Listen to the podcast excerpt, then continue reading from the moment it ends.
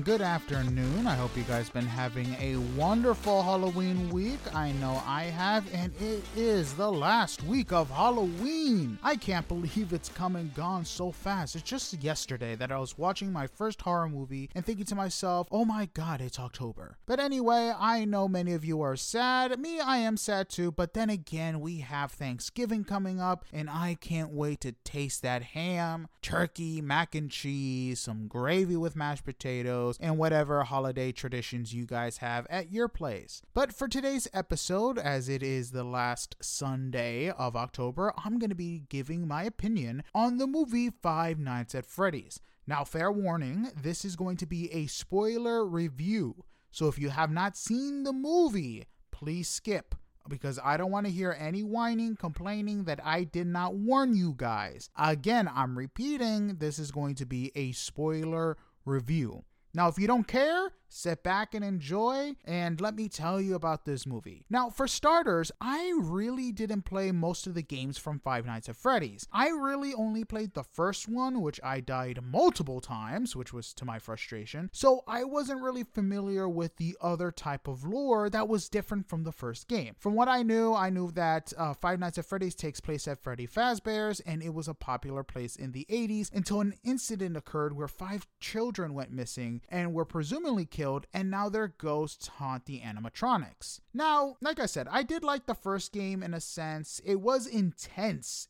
for its simplicity. I mean, my God, my, the battery ran out so many times when I was playing it that I got frustrated, and how easy it was to get killed, especially during the later nights. Now, like I've said in previous episodes, I classify this as jump scare horror, and because basically what it was. Now, you did get a lot of videos coming out of Five Nights at Freddy's basically trying to uh, decrypt the lore that was behind it, every detail and every nook and cranny until the other games expanded on that lore And from my understanding, the creator of Five Nights at Freddy's also had a hand in making this movie. So I was super happy about that. It's always good when a creator is able to work on an adaptation, especially when it comes to a movie trying to get other people involved in the lore. Now, that's it for my background on Five Nights at Freddy's. We're gonna go ahead and jump into the movie. Now, from what the movie has shown us, it takes place in either the late 90s or early 2000s, which is good because it keeps tech to a minimum and it makes sense for the setting to make it more believable. Because nowadays it's kind of hard to do like the type of horror movie you want to because tech has made it so easy to let people know, hey, we're in trouble or this and that.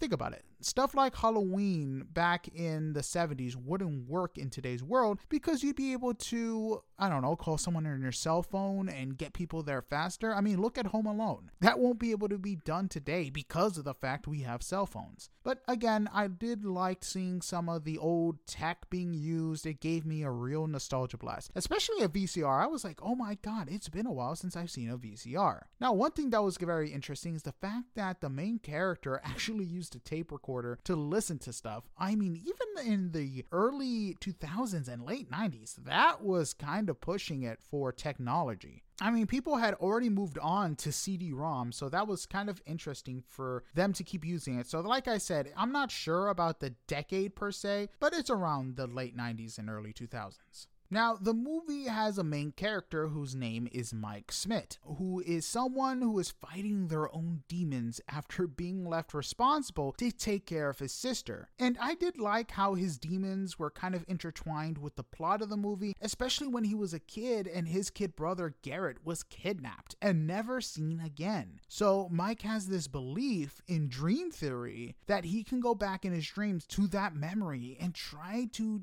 obtain any type of detail that he can from his dreams. Now, the character is sort of likable. He does make some extremely stupid decisions. Throughout the movie, I mean, oh my god, I wanted to bang my head against the wall when it came to how many jobs he lost. I mean, in the beginning scene, you see him literally attacking and punching someone just because he thought that someone's going to be kidnapped. I mean, he just went for it. He didn't ask any questions. That man just started punching. I mean, how he was left to take care of his sister, yeesh, I don't even know. I mean, social services would have already taken the sister away from him. But again, early uh, early 2000s, late 90s. But I understand character has to have some type of draw trauma, but I just thought that was going a little overboard. But one thing I did find hilarious is how many times he kept getting jobs with his issues. Now, one thing also that made me angry with the decisions he's made was basically being told not to sleep at Freddy's and doing it anyway, especially when he brings his sister into his workplace. I mean, I really got angry when he agreed to basically sell his sister for a dream world. And I get that he redeemed himself in the end by stopping Afton and getting his sister and Vanessa out, but honestly, it just I he was just unlikable for me throughout the movie. I will say that my favorite scene with him besides of course him getting scared by the balloon boy was in the beginning with I guess the meeting with uh, a social worker, he his aunt was crying crocodile tears, and he and the social worker just looked at each other like, "You really think we believe this?" That was actually kind of funny. But like I said, I mean, for a main character, he's okay. He could have been made a lot more likable and a lot more relatable instead of just dude just started punching everything. That never ends well. And not to mention, him and his sister really didn't have any chemistry. And I don't know if that's because the actor and the actress really didn't hang out with each other, but that kind of took away from the whole brother sisterly love thing. And now to talk about his sister. Abby. Now, I'm not really a fan of child actors or actresses because they usually can't act. But I'm not gonna lie, the actress was pretty decent. It was interesting that she was already in contact with the ghost children for a while. And here's the funny part too it's never explained how or why. And of course, the pictures being pivotal to the plot was very predictable. I mean, they basically hinted at it hey, pay attention to the pictures. And not to mention, it kind of dragged when the brother found out. It became a plot point, and eh. One thing that was weird is she went from not talking at all to talking all the time, especially when it came to the brother working at Freddy's it was interesting that she basically gained a relationship with the ghosts, especially when it came to playing with them. But again, it's not explained how the ghosts found her because she was being quiet for quite a while. I think they even said months. So the fact that these ghost children that she had a friendship with didn't tell her, hey, you should come to Freddy's at all was very strange. But I mean, I guess a plot has to plot. Something that I really didn't expect was that I thought that they were gonna hunt, and I'm talking about the animatronics, hunt her down throughout some of the movie. But then they played and continued to play with her, of course, until they kidnapped her. But honestly, that was kind of wholesome. I'm not gonna lie. Her playing with the animatronics, basically building a fort with them. I actually did find that kind of heartwarming and unexpected which is good because honestly, a lot of horror movies are becoming more and more predictable. I will say, when it came to the end with Afton getting the animatronics to kidnap her and put her in an animatronic to turn her into one of them, was kind of eh. I was like, okay, now we're getting somewhere. But I will say this when it came to Abby drawing a picture to change Afton's influence, that I thought was extremely weak. I was like, really? All it took for her to do something or for the Fazbear crew to change loyalties was a picture? I I I just thought that was weak. But again, it's a it's a horror movie meant for kids, so I guess they gotta have her do something. I will say though, throughout the movie, she does show some intelligence, except when she's literally passing her aunt's dead body. They were like, oh, she's asleep. I'm like, no, she's not asleep. She's literally laying on the floor. You're really not gonna put two and two together. But I mean, I guess she's a kid, so being too trusting is in the cards. But I, they, they showed her so many times being so much smarter than her brother. So I guess, for my opinion, it was just the plot dumbing her down for the finale. Now, speaking of the aunt, I gotta say, she had one of the funniest and goofiest scenes in the movie. And that was basically the diner scene when she was basically telling uh, the babysitter and her boyfriend, hey, we need to take care of Mike.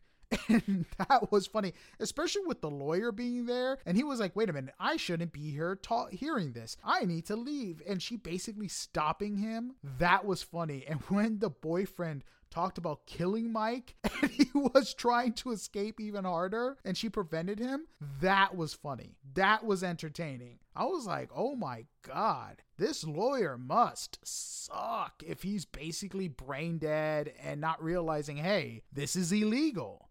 I shouldn't be hearing any of this. That was actually kind of funny. And during the diner scene, you did have a fun little cameo from oh, I forgot his full name, but like Matt Snikes or something like that. A YouTuber who did a lot of Five Nights at Freddy's conspiracy theories, which was actually kind of fun. Honestly, the aunt, you know what the aunt reminded me of? She reminded me of some goofy Disney Channel villain. And honestly, her death were kind of hilarious. It was like, hey, this person is somewhat important. Maybe she'll be, oh, no, she's dead. killed off screen too. I mean, it would have been cool to do some type of shadow thing like they did before when the babysitter basically got cut in half. Give us something. Uh, but anyway, she was funny, but you know who wasn't funny and frustrated the heck out of me? Vanessa. Oh my god, I wanted to smack her upside the head. I really hate in horror movies, or movies in general, when a character who wants to help you holds off on vital information that could have benefited the main character and basically doesn't say anything. This character was the epiphany of this. And I get it, she was the daughter of Afton and basically was in charge of making sure the security guards didn't get too nosy before being killed. But the fact that she wasn't even psycho was even more infuriating. I was like, why didn't you tell Mike about any of this? And she was like, Oh, yeah, I tried to warn you in my own way. I was like, No, no, no, no, no, no, no, no. Warning him would have said something. You're a police officer, you're a cop. You're telling me you couldn't call for backup? Especially when she said she knew where the frickin' bodies were buried. Tell them, hey, I have a lead. Go to Fazbear's. I know where some bodies are buried. Call for backup. I mean, she's a cop. You're gonna tell me that they wouldn't have dispatched a couple police officers there? I mean, they could have done something, anything. But again, it uh, just she just frustrated the heck out of me.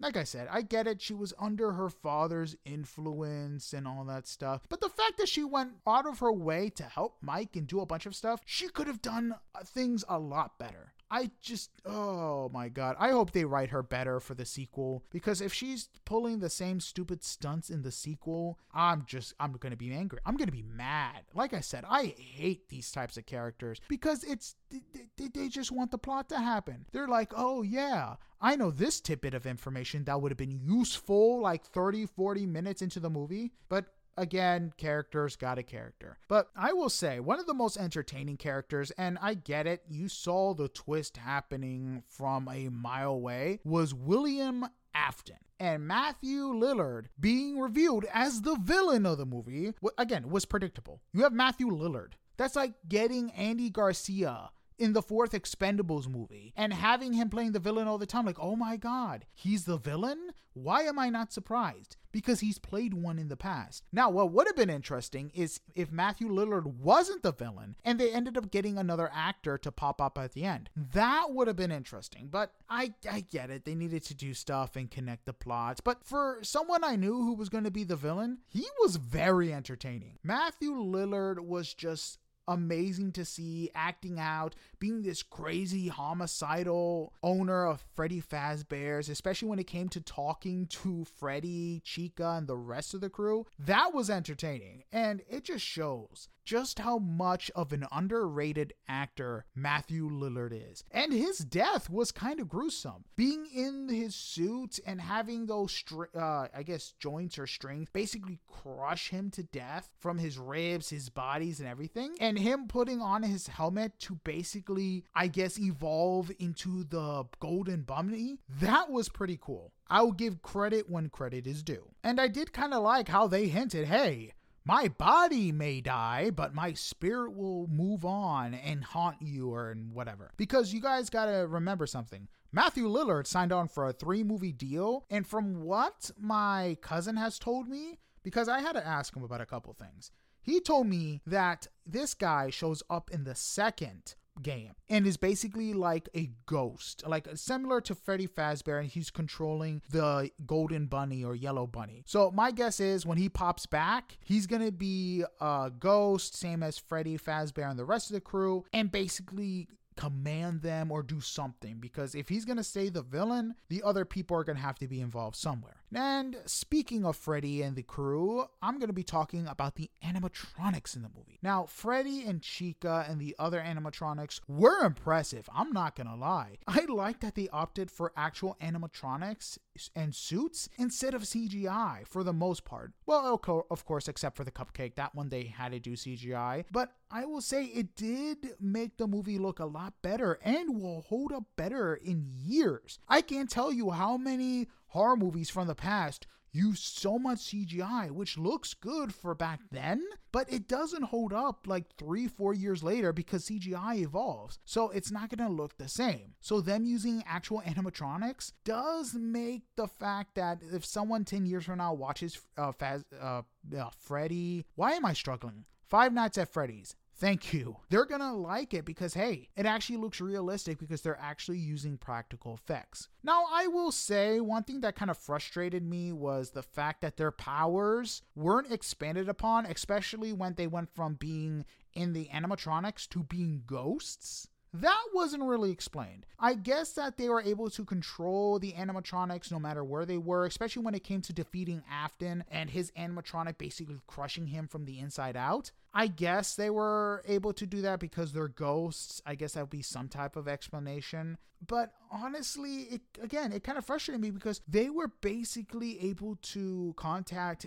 Abby, talk to her, hang out with her in her own house for months, and it, that's not explained how. One thing that also kind of caught me off guard was basically how they were able to pull a Freddy Krueger and hurt Mike in his own dream. That was the other thing, too. I was like, wait a minute, they can kill people in their own dreams? When did we able to have this ability? Heck, why didn't they use this ability more and more? They could have taken out every single character if they would just kill them in their dreams. I mean, they already showed it was possible. It's not like they basically were hurting him in the non dream world and just leaving him them in the dream world. That wasn't the case. Heck, they even promised to basically put him in a dream world to hang out with his family. So clearly, there's other powers at work that they haven't even shown us. So again, I did kind of find it interesting that they had Freddy Krueger type powers, which should make them a lot more overpowered than it did. But I am very curious to see how the sequel, because this movie is already doing good, is going to take the plot. Because as you saw at the ending of Five Nights at Freddy's, the building got wrecked. And I guess they might try, someone may come in, buy the building, and basically revamp Freddy Fazbear's. They might do that, but who knows? I'm very curious to see what they'll do, or they'll maybe show them exploring the world and seeing what they're going to do with their newfound freedom. Honestly, whatever they do, I hope the creator comes back for it because, again, it's really nice when uh, movie creators go and talk to the original people who made the game and is able to give their two cents. Now, I will say one of my favorite characters in this entire movie had to be the taxi driver. His scenes were funny.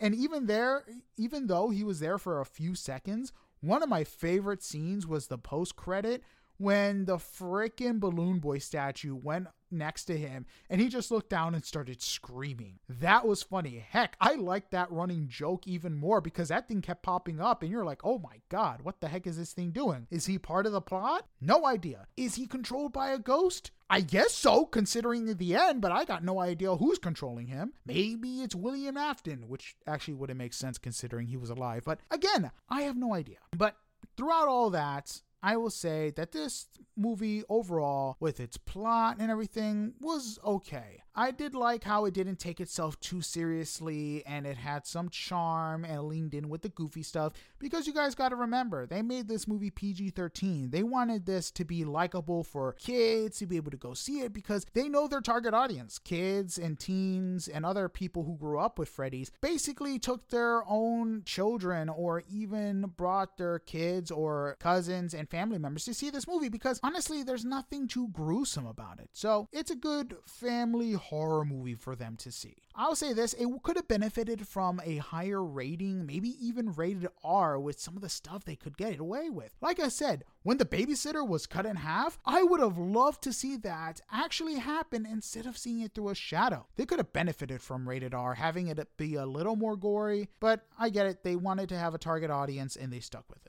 And not to mention, if you haven't played the game, the game is basically made for all ages, maybe T at the most, but it's never been rated M for mature. They could probably do that, but they'd be taking away a huge target audience that the game has garnered. I will say that I did hate that some plot points were never resolved, again, like Abby being contacted by the Ghost Children for an uncertain amount of time, or how that was even possible, but I guess they'll explain it in the sequel. Overall, I'll give this movie a 6 out of 10.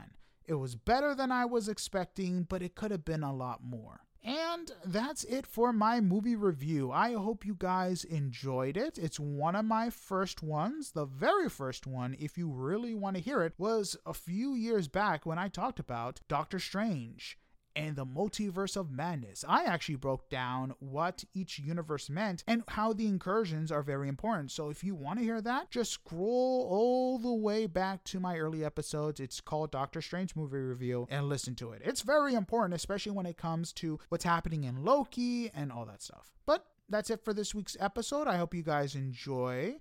You guys have a happy Halloween and stay safe trick or treating. Sayonara. See you later and have a good one. Goodbye.